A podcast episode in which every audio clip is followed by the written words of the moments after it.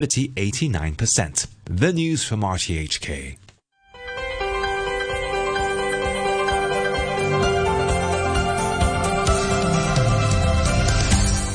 Good morning and welcome to Backchat.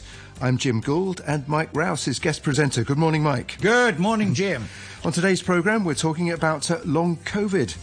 The Chinese University Medical School has conducted what's described as Asia's largest population based survey of the condition to understand the long term effect on people's health. Excuse me. The three years of the coronavirus pandemic have impacted us in different ways, physically and mentally, and on different levels. Among the findings of the survey, it's estimated that about 420,000 recovered COVID 19 patients suffer from sexual dysfunction and reproductive problems. We'll be finding out more from the experts and hearing about solutions or treatments. After 9.45, We'll be hearing from the Hong Kong Productivity Council about uh, international recognition that it's received for its technical innovations. Let us know what you think. If you want to get involved, you can leave a message on our Facebook page, Backchat on RTHK Radio 3. Email us. At uh, backchat at rthk.hk, or you can give us a call on 233 266. Joining us now in our Admiralty studio, we have uh, Dr. Raymond So, a respiratory medicine specialist, and also uh, on the line we have uh, um, Ivan Hung, who's a clinical professor at the Department of Medicine at the University of Hong Kong. Um, I think we just have uh, we just have uh, two guests for the time being. Um, um, um, Ivan Hung, good morning to you. Morning. So, um, a lot of people involved uh, in this uh, survey. It seems that the, the numbers are large. Uh, a great many people appear to be still having um, at least one uh, symptom of uh, COVID uh, um, several months after recovery. I mean, how serious is this long COVID problem? Well, I think we have to interpret this kind of study very cautiously mm. because this is a sur- simply a survey study and um, you, you need basically to, uh, by definition, as long COVID, it has to be like uh, a new symptom, uh, three months from the symptom onset, uh, and persisting for two months. So basically, you have to fulfill this definition to be defined as long COVID. And, and many people at baseline, they have these problems. For example, many of uh, these patients perhaps will have some uh, anxiety problem or even depression or even uh, to a certain extent maybe have some uh, kind of dysfunction uh, sexually. So we have to have the baseline data before we could draw any conclusion that this is, you know, the real figure by doing this simple survey. Mm. So uh, we have to interpret this uh, data very cautiously. Mm. If you look at the, the UK data, um, the so-called long COVID uh, from UK studies is probably running around 2.8% uh, of the entire infected uh, COVID patients. So um, in Hong Kong, uh, we are we projected to have a lower incidence or prevalence of long COVID uh, based on the fact that we, uh, first of all, we have a much higher vaccination rate of three doses of 85% compared to 70% in the UK. Uh, and also that we have treatment. We have early antiviral treatment for many of those who come down with the uh, COVID-19 uh, infection. Uh, and studies have shown that if you've been given the antiviral, um, you have a reduction of around 30% uh, in developing long COVID subsequently. So uh, I think in Hong Kong, we will definitely have a much lower figure in long COVID uh, than these data that are, um, you know, interpreted by, by these survey studies. Mm. Mm. good morning, Professor. Um, to what extent is, the, is this a real problem or a, a personal perception problem?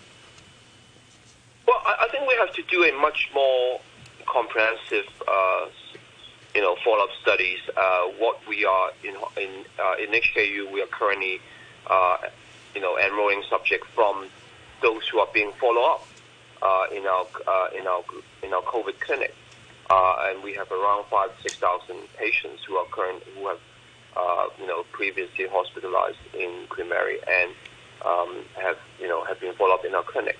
So hopefully we'll have those data coming out quite soon. uh, because uh, if you know, you know, if you have been following these patients for a long period of time, then uh, you know these data will be much more robust Right. than a simple survey study. Because I, I saw some of the UK feedback was along the lines of, well, since COVID, I don't feel like going to work. You know, uh, people do get turned off work. Um, that's why I'm trying to nail down. whether- Exactly. So, so you know, um, you know, after like three years of pandemic, many people get used to working at home, or they, you know, have been Right. getting used to uh, to Zoom, uh, and, and many people have difficulty in getting back to their usual lifestyle or the usual working habit, uh, and as a result, so many of them uh, develop problems in terms of anxiety, in terms of, uh, you know, in terms of even depression, uh, and, and many actually prefer working at home and, and not meeting anyone or, or not seeing any Right. person. So, so that that actually creates a problem, and and and that is, is not long COVID. It is simply a reaction or, or or failure to adapt to the changes. Yes. I mean, I'm struck by the large number of people I see every day still wearing masks, sort of nearly two months after the mandate was dropped. Uh, very much so, uh, especially in outdoor environment that definitely doesn't need, you know, Yes. wearing masks. Uh, but of course, it's a choice, a personal choice. If Right. it's in indoor, if it's in public transport, then uh, especially now we have, you know, a, a, a so-called surge of uh, influenza and other respiratory viruses, then uh, it, it will justify to, to wear masks indoor in public transport. But apart from that, if you're outdoor, uh, if you're exercising, Yes. definitely not no need to. Straight. wear I was, masks. I was on a launch on Saturday um, to Outlying Islands. I was very lucky. It was a wonderful day out. The freshest air probably we've we've had for ages, and half of the, at least half of the people on board, young people, were wearing masks. So it's, it's clearly a lingering fear, isn't it? Uh, absolutely, absolutely. Which which is not scientifically not not justified. So um, you know, I think we have to uh, have more uh, education and, and uh, from the government and, and from perhaps from the Health that you know that uh, masking is, is, is not nec- is no, no it's not needed scientifically not needed uh, in an outdoor environment.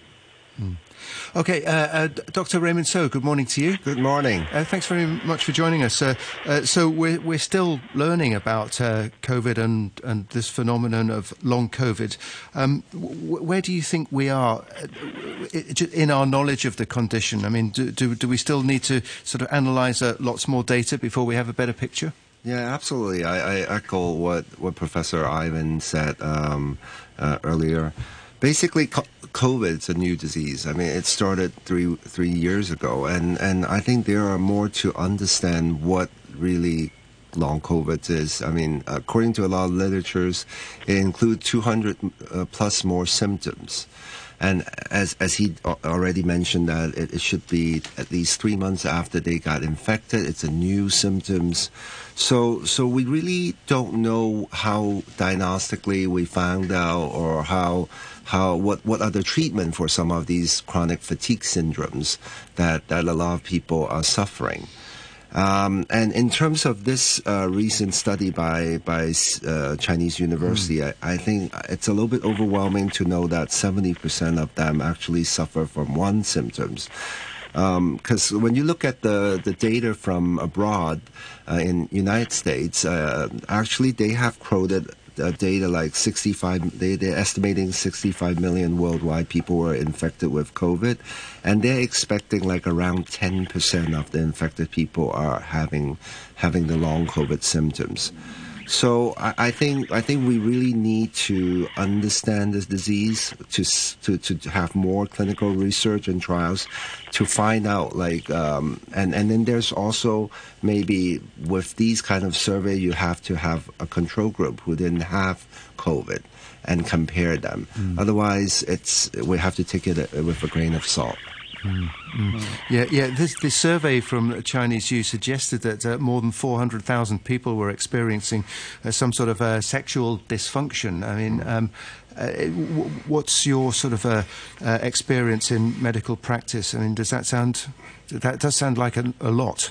Yeah, that sounds a lot to me, but because I'm working in respiratory, I'm more concentrated right, in asking sure. questions about uh, the respiratory symptoms like chronic cough, rhinitis, um, the, or shortness of breath, those kind of symptoms. Um, and and with our demographics, basically the Chinese population, they are more reserved. They might not volunteering these uh, these sympt- symptomatic. So I guess when they go on and systematically ask them about it on a survey, they might have mentioned some of that. So, so I don't, I don't get a lot of those uh, symptoms. Right. The people turning up um, in your office, they what real symptoms have they got? Well, a lot of them have chronic fatigue syn- syndromes, and they have cough, lingering cough, uh, chronic uh, rhinitis, runny nose, um, and and maybe some sputum productions alongside. So. Um, so we tackle each symptoms and trying to, to treat them uh, and, and find out whether really this is a chronic problem or before COVID or, or this is something that we, we can mitigate with, with allergy control or, or, or season control, like to change the, the lifestyle. Right. So you're seeing people with real problems, and you're addressing those problems. Yes. But the degree, I guess, uh, of blame or responsibility we should put on COVID remains to be determined. I, I think so. I think until more research that, that can be done and, and proven that these are totally re- like solely related to to COVID infections. Because I, I, I just have a, a feeling, it's, it's, it's not a suspicion because that's too strong a word, but I'm wondering really to what extent some of these things are psychosomatic, like Professor Hung was saying, that you know a person is still worried that he that he was ill, and he's worried that he might get Yeah, I, I, think I think it did heighten a lot of people's alert in terms of. I think in general, people are more caring about their health, and and they are more willing to to accept some screening or or investigation of their symptoms rather than they, they put it off like before before before the pandemics. Right. Professor Hung, what sort of research do you think we should be doing now to get to the bottom of this? Well, I, I, I think basically we need a uh, a longer term follow up, and uh, uh, as as Dr. Raymond said, basically we we, we need a, a control group. It's basically someone uh, those who have not uh, been infected with COVID, as uh, for comparison with those who have been infected with COVID, and and we will need perhaps a, a much larger uh, cohort in order to, to draw any kind of conclusions. Uh, but as said, it's very important to understand whether they have these baseline problems, uh, these uh, symptoms already before COVID, uh, and, and, and, and not a new symptoms uh, as a result of, uh, of, of in COVID infection. And as said, most of these long COVID are patients who have a much more severe disease. That means that they have been hospitalized and they have a much more severe infection compared to the others, uh, especially among those who have, uh, you know, relatively elderly, uh, who have not been vaccinated fully, uh, and those who have not received antiviral treatment. So uh, those who have real long COVID are those who have a, uh, you know, maybe they have a much more severe pneumonia, uh, and as a result, they develop, you know, lung fibrosis, and as a result, they have a much more severe long COVID. Uh, of course, uh, we understand some of those who are younger patients may develop uh, so-called chronic fatigue, uh, but whether they are psychosomatic, again, you, you need a much more, um, you know, detailed studies Yes. before we understand whether it's due to psychosomatic or really is the long fatigue, Right. uh, chronic fatigue syndrome. because when you're worried about something, um, it does affect your performance, uh, not just sexual performance. Um, so it could be the worry carrying over rather than a physical. Uh, uh, uh, absolutely, absolutely, yeah. It, it's the worrying and and and, the change uh, in terms of now you have to go back to work face to face, and you know you you have to uh, take off your mask. Uh, all these things that have you know uh, not not been happening for the last three years. Now that you have to, you know, you have to adapt to the, to the new change. Uh, that again would exacerbate these kind of symptoms. Right. Would you, you mentioned, touched on the issue of uh, government people setting an example. Can we have ministers not wearing masks outdoors, for example? Yeah, I think that will be um, one one way of you know encouraging public not to wear masks, uh, and even in hospitals, um, we believe that uh, you know you should be wearing masks in the clinical areas, inside the medical ward, uh, inside the uh, the elderly homes. But if you are outside in in the public areas, uh, you know, even in hospital ground, but it is outdoors or uh, is is not in the clinical areas, you should not be wearing masks. Uh, and that's something that we could, you know, encourage uh, both our healthcare workers and the visitors to do that. Mm-hmm. What about um, uh, on public transport? Let, us let's, let's ask uh, uh, Raymond So. Um, uh, on the MTR, for instance, I mean, most of the passengers are still wearing face masks. Um, is that a good idea in a, you know in a crowded space, crowded public transport? I I mean, I usually believe like just leave it to the public to decide on their own because.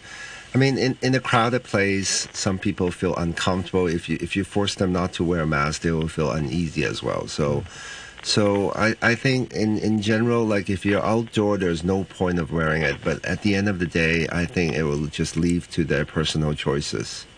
Yeah, I must say my experience on the MTR is that every time I get on, I, I don't wear a mask on the MTR or, or on buses. I got I got to confess here, declare an interest, um, but I don't mock the people who do. Yeah. I, think it's this personal freedom that you're talking about. Exactly. Um, and uh, but I have noticed that I'm not the only one. Yeah. Put it like that. And what's more, when an, a, a, a, group get on at every stop, off and on uh, as they do in the MTR, um, there's always at least one other person in the next group coming on who is maskless as well. So I take that as a sign that people are gradually adjusting. Yeah, I, I think it takes time because it's it's been three years. Uh, in the beginning when we were trying to steer people to wearing masks all the time and and now it's just like it takes some time for them to to to set back yeah absolutely. I mean we spent three years telling people yeah. wear a mask or you'll die. And, you know wear a mask or you'll kill mum. I mean that was the tone of the government messaging. Mm-hmm. it's understandable when we wanted people to get uh, well vaccinated and masked but um, yeah it's going to take time to get out get over that Mm, okay, okay, We're also uh, joined uh, on the line uh, by Dr. Quratulain Zaidi, who's a clinical psychologist uh, from uh, Mind and Life uh, Psychology Practice. So, good morning to you.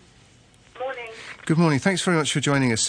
so, just looking at, at the results of this survey, um, um, neuropsychiatric symptoms were apparently the most common. Um, 38% of uh, people uh, supposedly with long COVID reporting poor memory, difficulty in concentrating, uh, insomnia, uh, hypersomnia. I think that's where you feel tired all the time and, and, and sleep uh, more than usual at night. I mean, um, as we were just uh, talking before with our other two guests, how much of this do you think might be um, uh, like uh, psychological, or you know, how much of it uh, is actually for real? Do you think?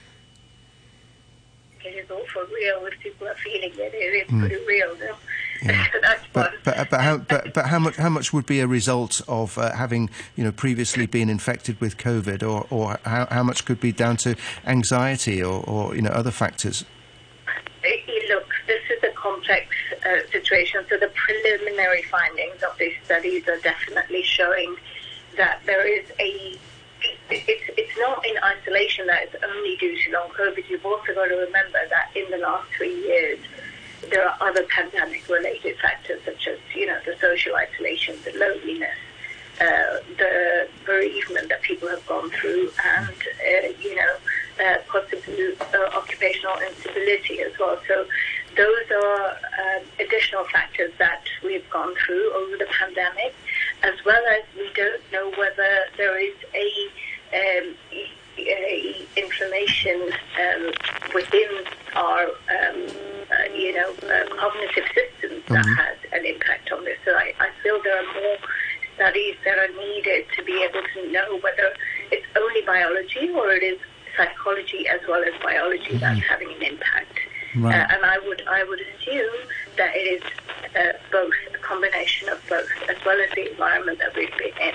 So we speak about masks and not being able to take them off. Well, we, you know, maybe it is a safety mechanism that we want to protect ourselves still, or uh, being able to take it off means what? And it is anxiety, absolutely. What I've seen in my practice certainly is that increased anxiety and um, being able to go out and uh, socialize. That was a big thing, going from being isolated at home to then being able to go out safely. Right. What? A, yeah. uh, But your main point here is being that if whether it's there's a physical symptom or uh, maybe not so visi- visible physical symptom, if the person is feeling it psychologically wise, then it's real because it's real for that person. Agreed. What's what's been the situation with respect to children in particular? With regards to children, um, in, what way? Well, I mean, they've been development. they've been Um, yes, they've been slow to learn to speak because they haven't seen um, uh, people's mouths moving or Yeah. cheeks moving. Um, they've maybe not socialising as rapidly as they might for their age. So children who were born are now three, three and a half, and they haven't, you know, uh, they haven't been able to see and go out and uh, interact like any other in the first three years of their any other children in the first three years of their life. Children who are two to five, you know, uh, haven't seen that interaction. And when I speak to the teachers in school, but going from primary school to secondary school, they do say that, uh, you know, children who were kind of um, would be expected to be at 11 years are sort of at nine years of development socially. So it has had an impact on learning how to be able to uh, read the emotions, being able to learn to speak, and being able to be around people safely. You Right. see, because it is it is it is an important thing to remember that we are social people and we we are social animals and we want to be around people and these children are being isolated in that. So learning the social skills is something that I'm seeing more and more um, as a as a result of that.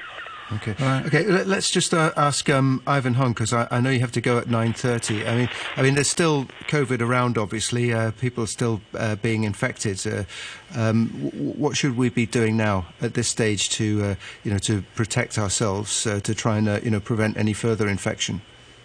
Well, I think very important is to um, make sure everyone has their vaccination, uh, you know, uh, completed uh, at least three doses. Uh, for those who have, you know, uh, elderly about the age of uh, 65, uh, and especially those who are, you know, have chronic illnesses, uh, who uh, are immuno uh, compromised patients, then they are recommended to get a extra booster uh, six months from the previous infection or from the previous vaccination uh, with the bivalent vaccine. Uh, so that will help them to protect against severe diseases. Uh, and of course, uh, for these vulnerable individuals, then uh, not only needing the COVID vaccine, they also need the uh, influenza vaccination as well. Uh, and um, if they are in, you know, uh, crowded areas, then uh, they will be recommended to, to, to wear masks. Uh, for the others who are, you know, healthy individuals who have already completed the vaccination, then uh, simply, I think very much you can go back to, to, to normal uh, and um, just make sure that you have your, you know, uh, your, your personal hygiene, uh, washing your hands, uh, and if really needed, then you could wear your mask in the, um, you know, crowded areas. But otherwise, um, you know, as, as has happened in, in two, after 2003 uh, SARS, it, it will take a while before people will, you know, uh, gradually take off their masks uh, and, and, and um, go back to normal. So uh, I think the main thing is, is to complete your, your vaccination. uh, both for influenza and for your COVID. Okay, well, thanks very much uh, for speaking to us uh, on the programme uh, this morning. Uh, that was Ivan Hung, a clinical professor at the Department of Medicine uh, at uh, University of Hong Kong and a government advisor, of course. Uh, our other two guests, uh, please stay with us. We're just going to take a, a short break for a news summary in a moment. A quick look at the weather. Mainly cloudy, one or two showers today. Uh, the uh, outlook is for uh, more mainly cloudy weather um, and more showers in the next few days. It's currently 23 degrees. Humidity is at 88%. News summary with Ben Che. A welfare advocacy group has said the government needs a mechanism to set the minimum wage based on a percentage of the median wage. Sze Lai Shan, deputy director of the Society for Community Organization, was speaking as a public consultation ends today on the government's proposal to raise the hourly rate to $40 from May. She says that's not enough. A research institute says global military expenditure reached a record high last year as tensions increased in several regions of the world. The Military Expenditure and Arms Production Program at the Stockholm International Peace Research Institute said spending on arms reached $2.24 trillion in 2022. Meanwhile, increasing numbers of foreign diplomats have been evacuated from Khartoum as the Sudanese army and a paramilitary group fight to control the capital. However, foreign civilians have been reporting difficulties in trying to leave Sudan. I'll have more news at 10. Extreme weather. Severe landslides. A chain of disasters. Don't think this kind of disaster only happens in movies. In recent years, extreme weather has caused severe landslides around the world. So please, listen out for landslip warnings. If disaster strikes, everyone could be in danger. We should cooperate with the government's emergency response plans. No matter how cool you are, no matter how popular the photos you shared on social media, once you take drugs, they will damage your physical and mental health, or even ruin your life. Call 186-186 or send a message via WhatsApp or WeChat to 98186-186 to speak with us. We are here to help. Let's stand firm. Knock drugs out. You're listening to Backchat. Call us on 233 88 266 and have your say. And welcome back to Backchat with Mike Rouse and me, Jim Gould. And this morning, in our main topic, uh, we're talking about uh, long COVID, uh, following a survey conducted by the Chinese university, uh, which found that um, many thousands of people, more than, f- for instance, more than 400,000 people, uh, may be suffering from uh, sexual dysfunction as one of the effects of apparent or one of the apparent effects of uh, long COVID. Others were uh, like psychiatric type symptoms, uh, such as uh, people reporting poor memory, difficulty in concentrating, uh, uh, slow thinking, insomnia. Um, we have uh, with us uh, Dr. Raymond So, who's a respiratory medicine specialist, uh, Dr. Quratulain Zaidi, who's a, a Hong Kong based clinical psychologist from Mind and Life a psychology practice, and also now joining us on the line is uh, Dr. Mike Kwan, who's a, a consultant at Princess Margaret Hospital's uh, Pediatric Infectious Disease Unit. Uh, Dr. Kwan, good morning to you. Uh, good morning. Good morning. So, uh, what are your observations uh, from your work in the medical sphere as regards uh, uh, children and uh, uh, this uh, long COVID phenomenon? And uh, I personally follow up uh, all my uh, the children uh, recover from COVID. I, I take the uh, WHO definition uh, of long COVID. That is, the symptoms happen uh, three months after the uh, recovery of COVID, and the symptoms persisted uh, more than four to eight weeks. And uh, I follow up around 800 children, and up to now, around 60 uh, of- them uh, got at least one symptom. That is around uh, 78%. And 30 of them has at least two symptoms, and around 10 of them got at least uh, three or more symptoms. So the number is not as high as in the CUHK uh, study. Around uh, 78% of the children uh, got those long COVID symptoms. Mm. Uh, and what kind of symptoms are they showing? The most common symptoms, uh, including the persistent respiratory symptoms like cough, uh, runny nose, and some of them got the allergic rhinitis. And but the most worrying uh, uh, are, those symptoms, including this uh, involving involving the central nervous system, like the memory loss, the what we call the cognitive deficit, and also the headache. Uh, for example, that affect their learning and also affecting their memory, and so those are quite worrying symptoms. What what can we do to address those symptoms and improve things for the children? And uh, uh, when I encounter those uh, symptoms, I will take a detailed history and also examination. And as I, I heard uh, some of the experts mentioned in the previous half hour, and some of them may, may really due to some of the psychosomatic uh, effect.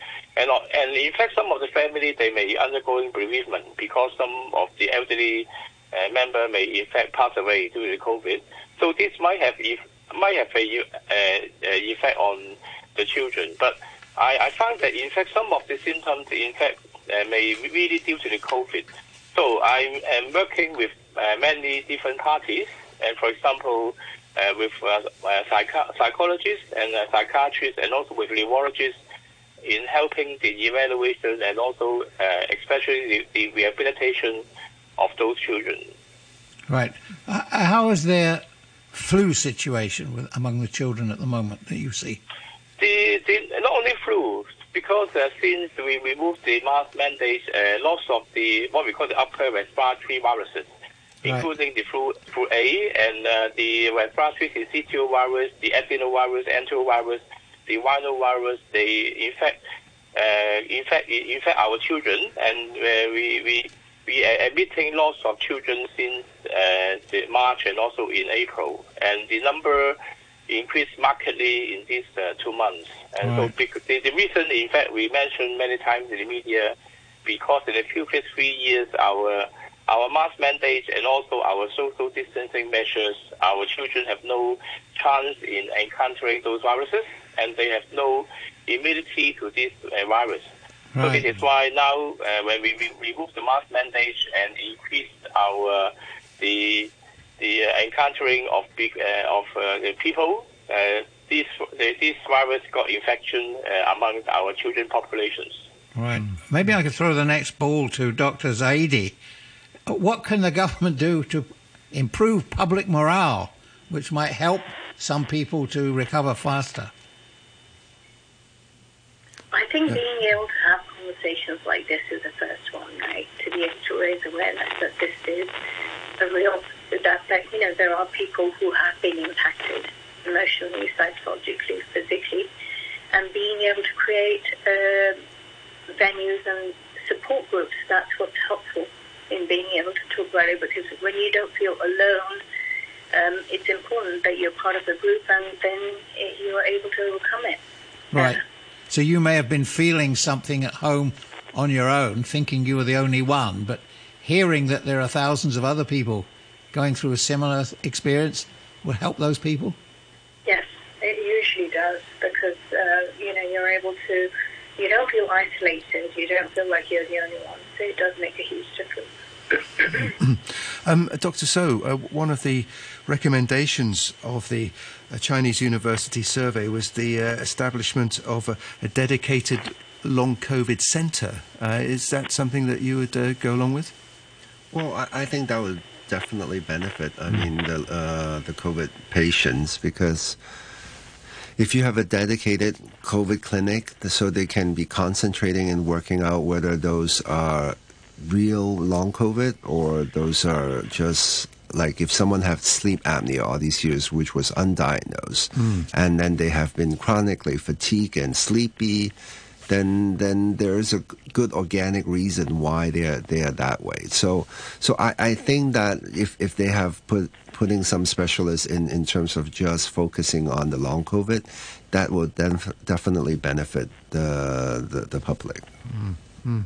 Uh, and, and, what's your uh, experience with uh, uh what uh, Mike Kwan was talking about just now? Uh, um, the fact that, well, you know, we mentioned masks earlier, but the fact that there's no longer any mask mandate has that resulted in an upsurge of respiratory infections? Yes, yes, we have been seeing more patients with flu and also mm. COVID. Uh, they, they, are now having the second round or second wave of, of infections.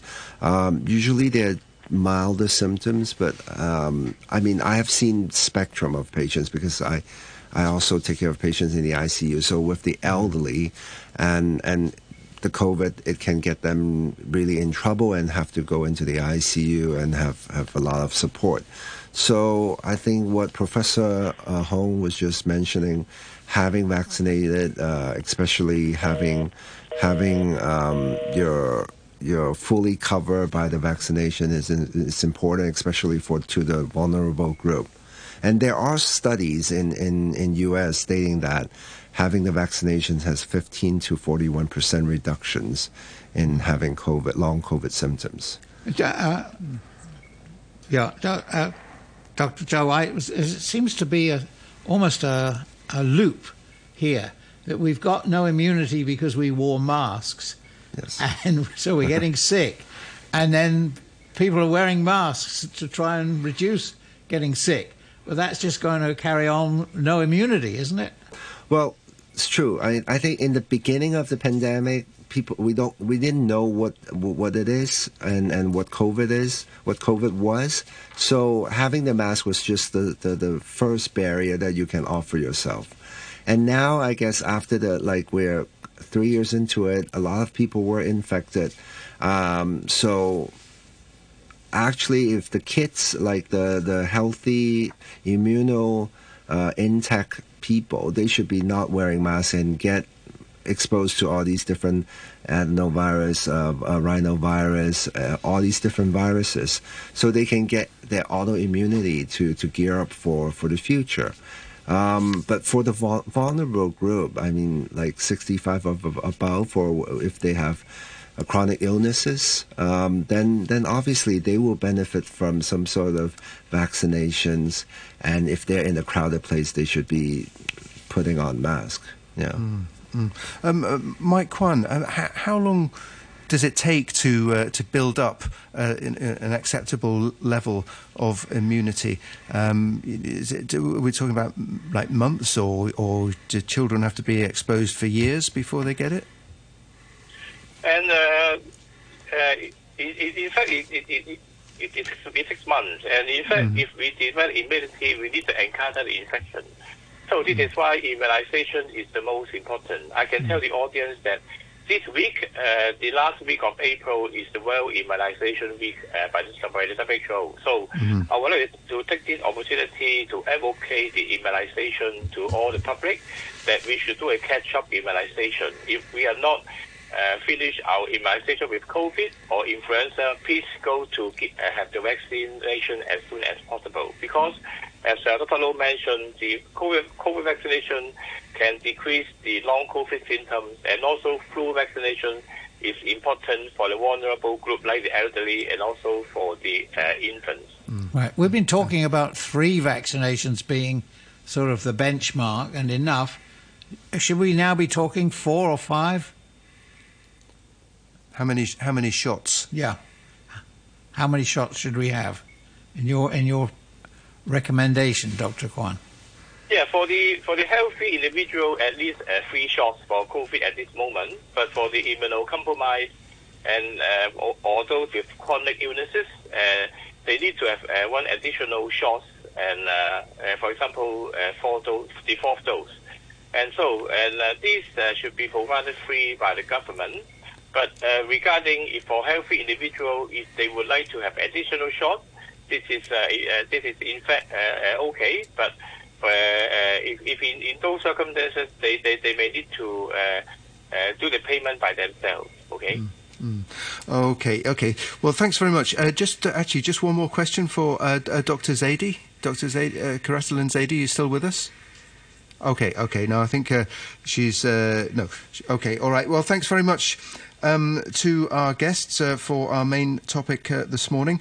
Um, you just heard there from uh, Mike Kwan, who's a consultant at Princess Margaret Hospital's uh, Pediatric Infectious Disease Unit. Thanks very much to Dr. Raymond So, who's a respiratory medicine specialist, and earlier uh, Quratulain Zaidi, who's a a clinical psychologist from Mind and Life Psychology Practice. Um, just in a moment, uh, we're going to be turning our attention to our second uh, short topic, so don't go away. 95 years of public service broadcasting. Stay tuned with Hong Kong. Hi, I'm Secretary for Housing, Winnie Ho. Happy birthday to RTHK's 95th anniversary. 95 years of public service broadcasting. Stay tuned, Stay tuned with Hong Kong. And uh, for the last uh, 10, 15 minutes or so of this morning's programme, we're going to be turning our attention to some uh, uh international recognition that's been uh, given to the Hong Kong Productivity Council uh, for three of its projects. we're going to focus on one of them in particular. Um, we're now joined on the line by uh, Yong Hai Du, who's a General Manager of the Green Living and Innovation Division of the Hong Kong Productivity Council. Uh, good morning to you. Thanks for joining us. Hi, good morning, everyone. Yeah, so um, so this is uh, a pretty uh, interesting stuff. Uh, uh this particular area is uh, titled "Shaping a Smarter Medicine Industry," and um, this was described as a novel packaging system and, and method uh, for a diversified shape and pack size of products in traditional Chinese medicine. And it was, uh, it, and it received um, an award from the the International uh, Edison Awards, the 2023 uh, Edison Awards, um, um, coming out uh, from almost um, 400 entries um, worldwide. Um, the Productivity Council won uh, one silver and two bronze accolades uh, in total. Perhaps uh, could you tell us a, a, bit more about this uh, um, Chinese um, medicine innovation? Yeah, actually, I think that maybe it's better we start from uh, what is Edison okay. Award because you know Edison Award honors the excellence in new product and service development marketing design innovations, you know, as an internationally recognized program back to 1987. Mm. So the previous winners include Steve Jobs, uh, mm-hmm. Elon Musk, as well as other leaders. For example, you know, Coca-Cola, you know, mm-hmm. uh, General Electric, General Motors, you know, mm. IBM, etc. So we are very proud that the Hong Kong Productivity Council this year we can, you know, get that uh, three awards uh, as you know, on that international stage. Mm-hmm. So what you mentioned about that, uh, uh, you know, novel packaging system for the traditional uh, Chinese medicine industry is one of that. You know, uh, as uh, as the achieved the engineer and the robotics has enhanced automation. You know, as a bronze award. So what we have been doing is that actually is originated from a pain point arised from our customers, a very uh, uh, reputable Chinese medicine manufacturer in Hong Kong with a more than 126 years history with the unique uh, packaging uh, icon mm. in their uh, packaging uh, design and also manufacturing. Mm. This, so we looked into that case and tailor-made that solution for them. Mm-hmm. And that is, a, from our view, is a perfect example of how HKPC we can tailor-made from the practical issues and turn into a, a innovation that can run and to increase the productivity of the customers to mm. support mm. the industry. Mm. Yeah. So, uh, yeah, this. Um, process involves three industrial robots, I believe, uh, uh, what's uh, described as nine vision systems. Can you tell us how it works? Yeah, in fact, that uh, uh, that innovation has consists of several key elements the dual industrial robot, the mm. SCARA robot, and the vision systems mm. to enable the high-speed processing handling with the irregular packaging materials. That is the way that how we can maximize the productivity with the vision sensoring, you know, ensure quality and accuracy. That is the key of our innovation. Mm. So from that, the system can accommodate with more than 10 powder products and future additions adapting to uh, diverse shapes, sizes, using vision and control. So from that vision control, it can optimize the productivity and the quality through that automation and the centering, balancing the outcome and experience. Uh, Mr. Du, good morning. What can you tell us about the body making these awards? Uh, people who said you've done really well. What, what can you tell the general public about them? Uh, you, you're talking about, sorry, uh, can, can you say again? Yes, Uh, you've got you've got these awards from somebody. Yes. What what organisation is that, and what can you tell us This, about? this is called yes. This is uh, Edison Universe. Ah, Yeah. that is the background of the Edison Ed- uh, Award.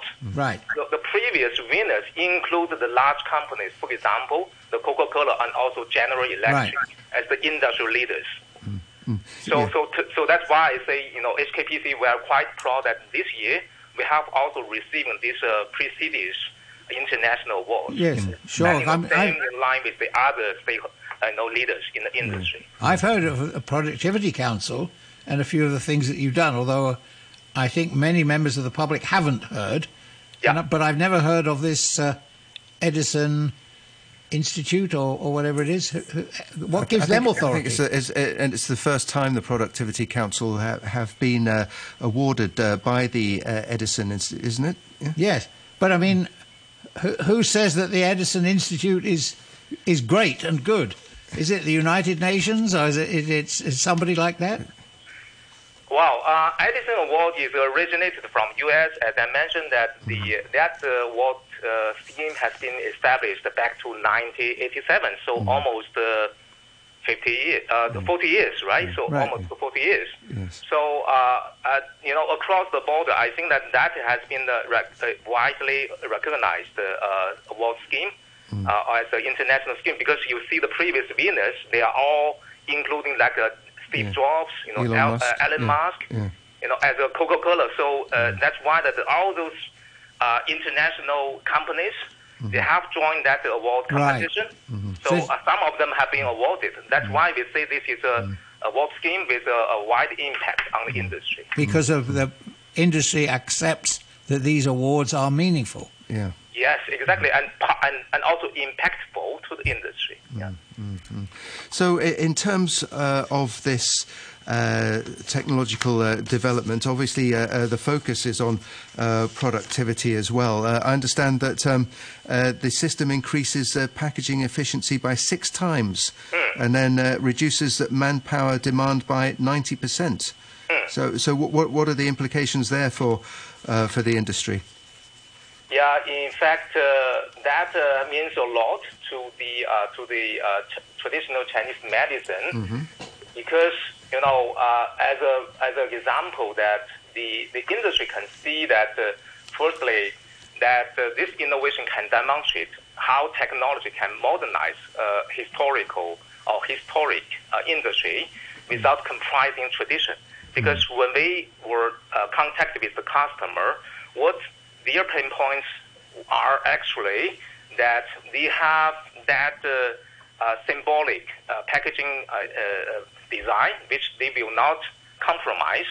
Secondly, they are facing a shortage in manpower to fulfill the quality requirements. And thirdly, that that is also the, all the manufacturing process has to be in compliance with GMP, the good manufacturing practices. Yeah. So, and what they have searched in the history is that there was no such available uh, solution in the market can help them for that tailor-made uh, solution.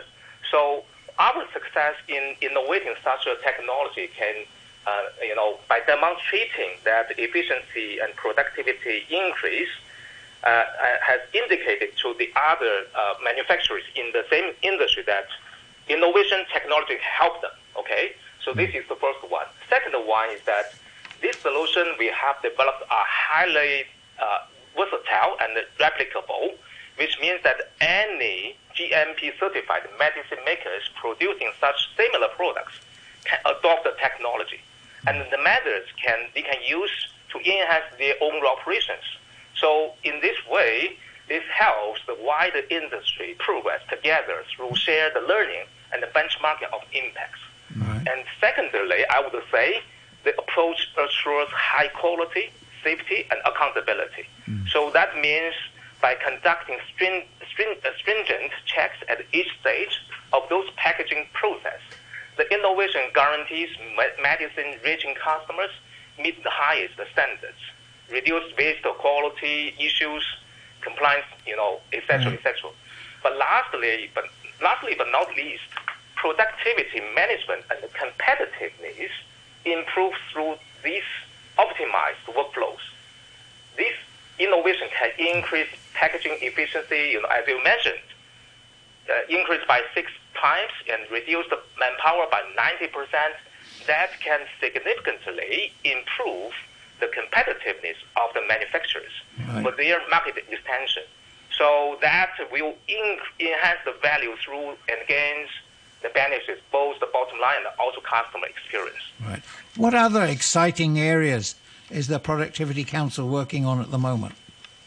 Well, in fact, uh, Hong Kong Productivity, we are a multiple discipline organization dedicated to uh, to develop applied R&D into the industries. Okay, our point, our approach is pain point approach, means that our expertise relies on how to integrate high tech and practical solutions to address the the the the the, the, the uh, actual operation pain points for the industry. So from our uh, side, that we have proactively promote new industrializations and in this way to deliver more values to traditional industries by leveraging, leveraging such kind of advanced technology. Mm-hmm. So to name a few, for example, the other two awarded technology in the Edison Award include, you know, use the AI to de- detect the surface quality defects in the construction industry. Another one is to use the industrial metaverse to combine to integrate the physical and the virtual uh, production process for the industry. So that are a few areas that we, we are working with with the uh, adapting the advanced technologies. Mm-hmm. Well, the message I'm getting from you is that you want to see real problems and address those real problems. Exactly. That's the key value or the key differentiations that HKPC we stand out with the others. Right. So we start from the, the, the true and actual problems, and then by develop, developing the pr- pr- more pragmatic solutions for them. Hmm. Is there going to be a big future for the council, in uh, especially as we integrate more with the Greater Bay Area? Yeah, definitely. Uh, in fact, uh, HKPC has been dedicated for this uh, by years. But uh, as you have correctly mentioned, HKPC may have behaved in low profile, so that uh, not uh, many of the people heard about that. So we are going to promote our technologies, you know, leveraging, leveraging our experiences to the Greater Bay Area. That is one of our key focus areas. Because I, I, think a lot of people, as I say, I, I, happen to know through circumstances about the council, but I rather suspect very many people don't. Well, well, well perhaps, perhaps got to get perhaps, the message out. Perhaps many more people will after this morning's uh, program. yeah, yeah, that, that's the that's one that we appreciate yeah. that the radio and RTHK have the call so that we can make the market hear our voice, mm. and uh, and also because in the past that we have a close connection with the industry, with the manufacturing industry, but not so well known to the general uh, public. So that's why the RTHK and also other media partner can help, you know, to broadcasting that message to the wider community. Good. And yeah. getting the message to the Greater Bay Area outside yeah. Hong Kong itself?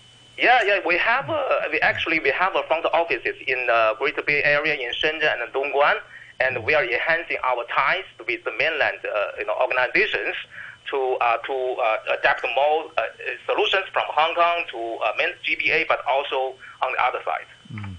Right. I, I, know you, you like to work with uh, partners. In the case of this uh, TCM uh, issue, uh, this this was a Wai Yuen Tong Medicine Company, uh, and uh, do, do, do, how does it work? Do, do you approach partners, or do people come to you and say, "Can we work together on this project"?